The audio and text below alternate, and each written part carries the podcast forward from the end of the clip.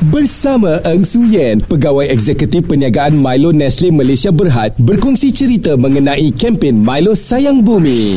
Bagaimana Milo memastikan produk-produknya mesra alam? Selain mengurangkan sisa plastik, kami juga berusaha untuk mengurangkan penghasilan atau penggunaan plastik dalam pek bungkusan ke produk kami. Untuk itu, kami telah memperkenalkan 100% straw kertas dalam rangkaian produk Milo UHT. Selain itu, kami telah mengantikan pek luaran Milo less sugar dengan pek bungkusan kertas yang boleh dikita semula. Kami juga sedang berusaha menggantikan cawan sampah untuk van Milo kepada cawan 100% kertas yang mesra alam.